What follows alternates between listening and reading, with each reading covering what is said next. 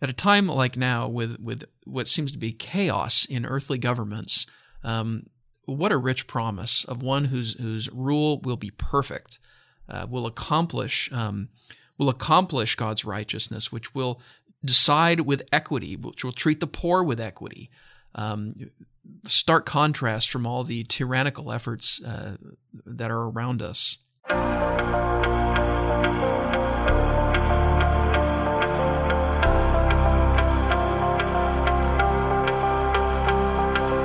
Welcome back to Mid America Reformed Seminary's Roundtable Podcast, a broadcast where the faculty of Mid America discuss everything from Reformed theology, cultural issues, and all things seminary. This is episode 64, and I'm your host, Jared Luchabor. Thanks for tuning in. In our current Advent series, Old Testament professors Andrew Compton and Mark Vanderhart spoke last week on the coming Savior in Genesis. Now they turn their attention to Isaiah and the prophets.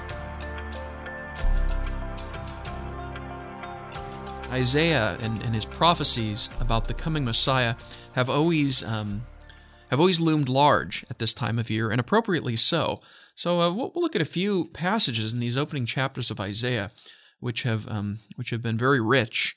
Uh, do you have any thoughts before we even dive into some of the details of, of these chapters? Any any initial any initial thoughts that come to mind, Mark? Uh, well, just broadly speaking, you have uh, in chapters 1 through 39, where the focus is upon the historical circumstances of Isaiah's day. Uh, there, you the focus is upon a Davidic ruler, hmm. mm-hmm. and from chapter 40 on, the suffering servant begins to loom large, which is more of a priestly figure. And uh, they're not to be played off against each other, but sure, I think it underscores the very nuanced but also very rich revelation that Isaiah gives to the coming of the king priest, the Messiah. And Isaiah is such a, a theologically rich prophet to begin with. I mean, not that the other prophets are somehow not as theological, but there's just a, such a sustained um, set of images and themes that that show up throughout the book. Um, it's it's rightly uh, cited as much as it is by the New Testament writers or alluded to by the New Testament writers. Indeed, because uh, if you look at the quotations in the New Testament of the Old Testament books that are either cited or uh, clearly alluded to, the books that stand out the most are Genesis, mm-hmm. Deuteronomy, a book of the law, mm-hmm. uh, the Psalms, yep. a collection of Israel's worship, and then Isaiah, the the rich uh, prophet. Isaiah 7 is, of course, one of these very, uh, very famous passages. I mean, the the the verse that uh, that comes, well, it's often, I guess, cited uh, right from the get go is the sign uh, of Emmanuel. Uh, starting at verse 10, I'll, I'll just read these. Um, uh, we read in Isaiah 7, verse 10 again, the Lord spoke to Ahaz, Ask a sign of the Lord your God. Let it be deep as Sheol or high as heaven. But Ahaz said, I will not ask, and I will not put the Lord to the test. And he said, Hear then, O house of David, is it too little for you to weary men that you weary my God also? Therefore, the Lord himself will give you a sign. And here's these uh, key verses Behold, the virgin shall conceive and bear a son, and shall call his name Emmanuel. He shall eat curds and honey when he knows how to refuse the evil and choose the good. For before the boy knows how to refuse the evil and choose the good, the land whose two kings you dread will be deserted. The Lord will bring upon you and upon your people and upon your father's house such days as have not come since the day when Ephraim departed from Judah, the king of Assyria. Of course, I read on a little bit, but that shows how we have this kind of broad historical context of, of King Ahaz dealing with the Syro Ephraimite coalition uh, coming to wage war on Judah. Uh, and, and Ahaz, you know, he, it would almost seem as though he's being being pious here, saying, "Well, I will not ask and put the Lord to the you know I will not ask for a sign." But actually, no, that was a sign of faithlessness. God said, "Well, here's the sign you'll get," but but significant. The sign given for this particular event in history is that the virgin shall conceive and bear a son whose name is Emmanuel.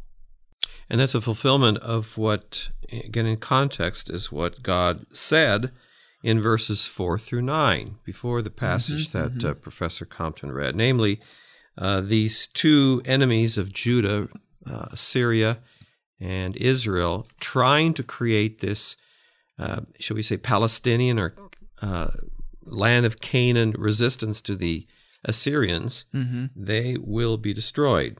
They will be removed. And then it's in that context that Isaiah challenges Ahaz to ask for a sign. You know, and and it, it, it there's a lot of of course there's a lot of debate with regard to this passage, as is often the case with biblical scholarship.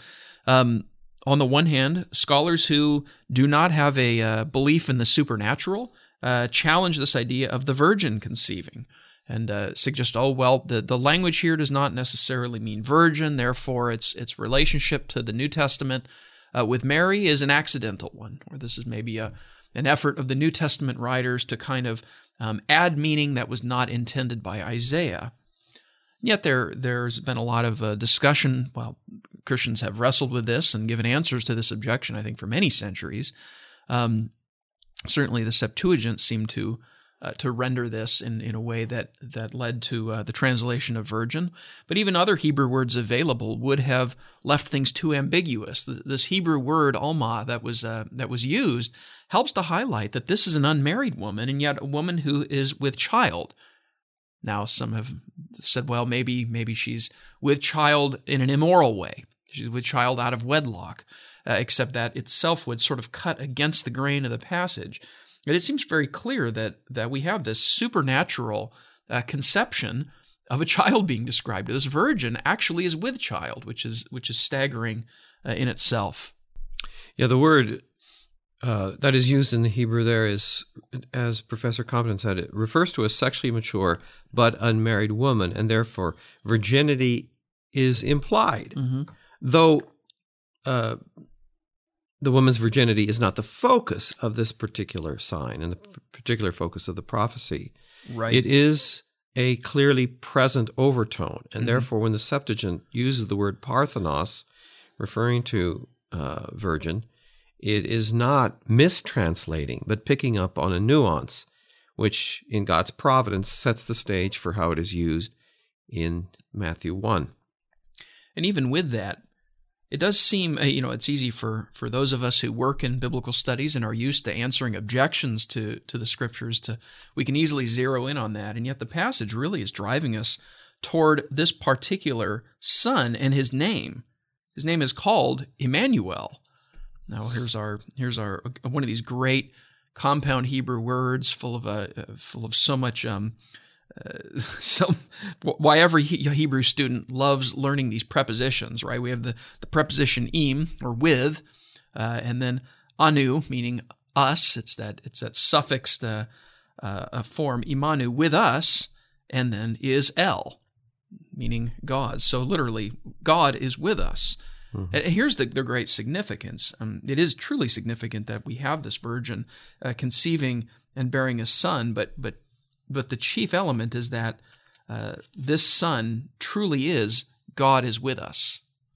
Yes, and that therefore becomes the sign uh, in Ahaz's day Mm-hmm. that uh, God is still with his people, but uh, it is out of the wreckage of David's house that God will raise up a more uh, powerful son of David uh, through the virgin birth. But it is a sign that already spoke in Ahaz's day. We don't have to neglect history when we read uh, Mhm. prophecies, especially when they say that the child will be at an age uh, when the enemies of Judah will be destroyed. It's interesting to think if if a son was actually born at this time, and does that somehow uh, does that somehow fulfill the prophecy already, so that the gospel writers are are uh, are are trying to reemploy something that's already been fulfilled? Of course, that's that's objected by critics. Well, this this would have been a son in Isaiah's day, um, and yet typology enables even any purported son who may have been born at this time um, you know, a, a virgin who may have conceived then. Uh, still, we're awaiting a, a greater fulfillment of truly the one born of the virgin. Um, you know, it's it's uh, I'm I don't know the full background of what arguments have been made. It seems to me uh, unlikely that a virgin had actually conceived in Isaiah's day, but rather the giving of this sign pointed to that true giving uh, the, the true time when a virgin would conceive. I don't know if I'm missing something on that. That's, that's quite likely, but uh, but certainly Matthew in particular zeroes in on this right after giving his his lengthy genealogy.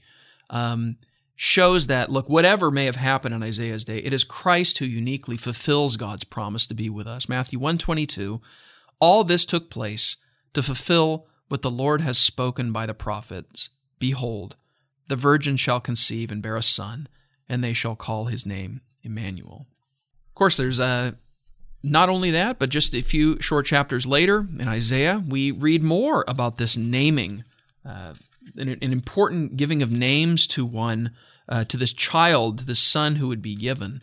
Uh, here we find um, a lengthy section. I can start reading in, uh, in Isaiah 9. Uh, I'll start in, um, well, I'll just start in 9 verse 1. But there will be no gloom for her who was in anguish. In the former time, he brought into contempt the land of Zebulun and the land of Naphtali.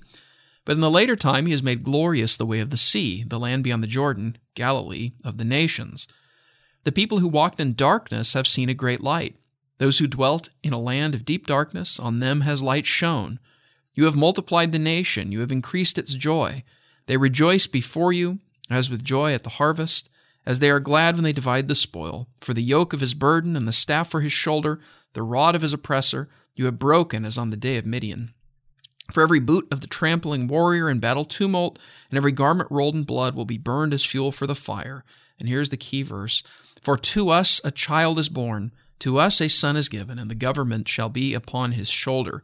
And his name shall be called, here's another naming, his name shall be called Wonderful Counselor, Mighty God, Everlasting Father, Prince of Peace. Of the increase of his government and peace there will be no end on the throne of David and over his kingdom, to establish it and to uphold it, with justice and with righteousness, from this time forth and forevermore. The zeal of the Lord of hosts will do this. I remember I was tasked in a Sunday school program as a kid to recite this verse. I don't know if I actually made it through. I think I got stage fright, so. Well, now you can improve on that. Well, yeah, I, I, if they had just let me sit in a room with a with a headset on and a microphone and read this, that would have been a fine Sunday school program.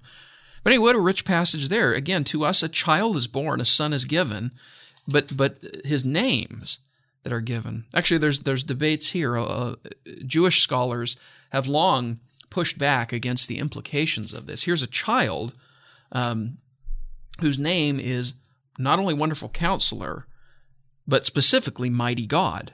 It's interesting how the, the Jewish Publication Society's translation of, of the Tanakh uh, reads this verse this way it says, He has been named, the mighty God is planning grace, the eternal Father, a peaceable ruler. You can really hear how that's that's pulled the predication of these things to the child, pulled it away, instead making this name sort of reflective of God. Um, E.J. Young, many years ago, even said that many have refused to see the import of these glorious names, and I, I think that's what's happening there. But what can we say about this uh, this incredible naming? Well, it's four names, uh, each composed of two words, and in the original, some of those words are actually glued together, so to speak. A wonderful counselor is one who has uh, the wisdom.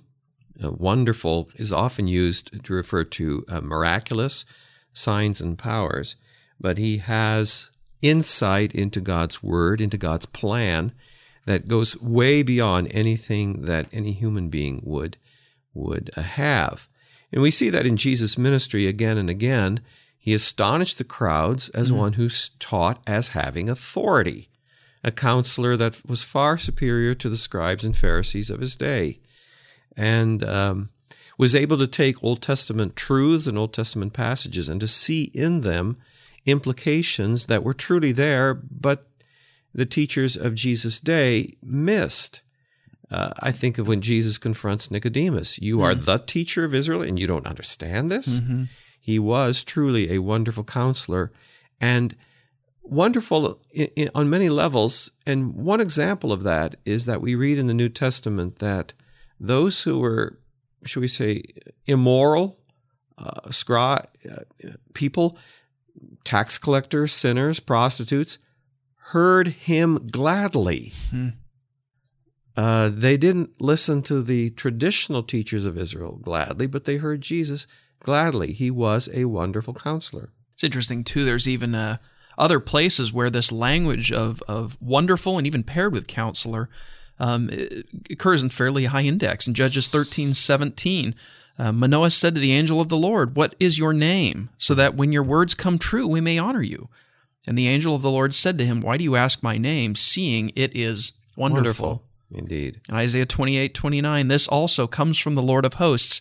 He is wonderful in counsel and excellent in wisdom. So you really get that explicit connection with wisdom, which if we have a few moments to talk about Isaiah 11, we'll also see that that uh, that how Jesus fulfills the, the promise of a coming sage, a, a coming wise man. But but again, he's a wonderful counselor. It's interesting that he's he's um, of course called mighty God.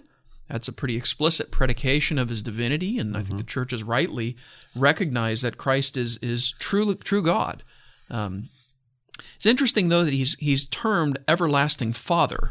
Right away, the, uh, the you, you can imagine a, a bit of confusion for somebody saying, "But wait, Jesus is not the Father. the Father is the Father. Christ is the Son." Uh, I think there's a there's there's been a recognition that there is this pattern of divine fatherhood, sort of a royal a royal way of thinking of of, uh, of kingly patronage over his subjects. That's more in view here rather than a predication of the person uh, of the father upon the son. I don't know if you have thoughts Right. on that. No, exactly. Th- There is not. This is not a paragraph from technical Christian theology, Right. where we discuss the Trinity and the, the appropriate names and titles and properties of the uh, persons of the Trinity. Mm-hmm, Uh, a father was a protector, as a king was the protector of his of his people, of his nation. Mm-hmm. Jesus certainly, when he says, "I will be with you always, even to the end of the age," uh, the, implied as that is that everlasting fatherness, namely, he would be there to sustain, oversee, provide for his people in all things. Father in that sense. Mm-hmm. Finally, of course, the the Prince of Peace. I mean, the that that's uh, what what more. Uh, we, we could spend all day perhaps speaking about the peace that was accomplished by Christ in his in his earthly ministry in his death and his resurrection. Um, but but what a uh, again what a rich promise! All of this coming into Isaiah's day, but exploding well beyond it into our own day. Yeah, the word for peace there is shalom. And sometimes I've tried to point out when we use the word peace in our modern day, we we don't have a lot of positive content to it. What we mean is, well, there's no war at the moment. Mm-hmm. Usually, mankind is at war with each other. And so when there's a ceasefire or some treaty is signed, we say, well, now there's peace. But that's sort of a, a negative way to look at what peace is. Positively, peace is prosperity, it's well being, it's wholeness. And when Jesus came into this world, he came to proclaim the presence of the kingdom, he taught what that meant. But then the shalom, the well being of it, is brought about by Cre- Christ's miraculous work. He came in order to undo the horrific damage on many levels that sin and Satan brought. So the blind see, the deaf can hear, the lame can walk, the dead are raised, the demon possessed have those demons uh, exorcised, chased away, uh, so that times of prosperity begin to come back. That too is the work of the Messiah. And isn't that the isn't that this incredible thing for this time of year where we're looking at how Isaiah is already prophesying about the coming of Christ, and yes, there's this this language of divinity, uh, and and yet. Uh, and, and but language of divine presence, Emmanuel, language of, of the accomplishing of peace, of shalom, and realizing that when we when we gather together and we celebrate at this time of year at Christmas, and uh, and we prepare in these uh, in in these weeks before, um, we are anticipating nothing less than that than this cosmic new creation, this this new creation shalom, new creation peace that Christ accomplishes, and the fact that God Himself does dwell with us um, in uh, in the person of the Son. Beyond the four names, verse 7 uh, in the English text says that the increase of his government and of peace there will be no end. Will keep going until it fills the entire cosmos. Mhm. But it will be the Davidic kingdom. Yeah. It will be the Davidic kingdom, and it will be universal. It will be over all, and it will establish true justice and righteousness. Zeal of the Lord Yahweh will accomplish this. What a stark contrast that is to the kingdoms of this world, where if you become a ruler, you either uh, use the power invested in you by by governments for your own benefit, for the benefit of your own political party, or to line your pocket. Corruption seems to be the order of the day in so many governments, and yet the the government of Christ, the heavenly commonwealth, Mm-hmm. is filled with justice and righteousness. And if we want to save in a few words about Isaiah 11, that that righteous reign, that righteous kingdom is is is even expressed all the more, and even those cosmic implications in in Isaiah 11, um, you know, starting in in verse six, verses six to nine, you know, the the, the wolf dwelling with the lamb, the leopard lying down with the wild goat, like all things are now uh, righted. Um, Right. Shalom is is is in its fullness, in its greatness here, all because of this one, 11 verse 1, there shall come forth from the shoot of, uh, a shoot from the stump of Jesse, and a branch from his roots shall bear fruit. And, and we have this one, the Spirit of the Lord shall rest upon him, the Spirit of wisdom and understanding, the Spirit of counsel and might, the Spirit of knowledge and the fear of the Lord. And his delight shall be in the fear of the Lord. He shall not judge by what his eyes see, or decide disputes by what his ears hear, but with righteousness he shall judge the poor, and decide with equity for the meek of the earth. And he shall strike the earth with the rod of his mouth, and with the breath of his lips he shall kill the wicked. Righteousness shall be the belt of his waist, and faithfulness the belt of his loins. Boy, at a time like now, with, with what seems to be chaos in earthly governments, um, what a rich promise of one whose whose rule will be perfect, uh, will accomplish um, will accomplish God's righteousness, which will decide with equity, which will treat the poor with equity. Um, stark contrast from all the tyrannical efforts uh, that are around us. The beauty of this passage is again um, how the Messiah accomplishes peace. You think of Ephesians 2, where through his, his own blood, the middle walls of partition come down, and that those who are near and those who are far are now brought together, thus creating one new man. And Jesus, when he hears in John 12 of Greeks who want to see him, he says, Now the Son of Man shall be lifted up. Hmm. And in that being lifted up, his cross, he will draw all men to himself.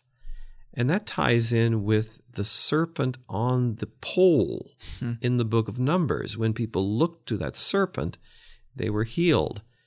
And John quotes that then in John chapter 3 as Moses lifted up the serpent, so the Son of Man uh, will be lifted up.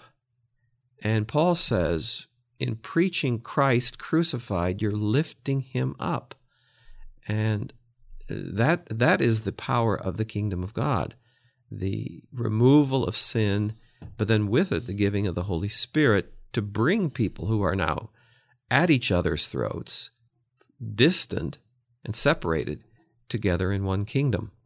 Wonderful reflections for this time of year. It's uh, certainly a time when we're thankful for the salvation we have, but Isaiah has has just thrust our vision to the horizon for greater cosmic accomplishment than we ever could have imagined.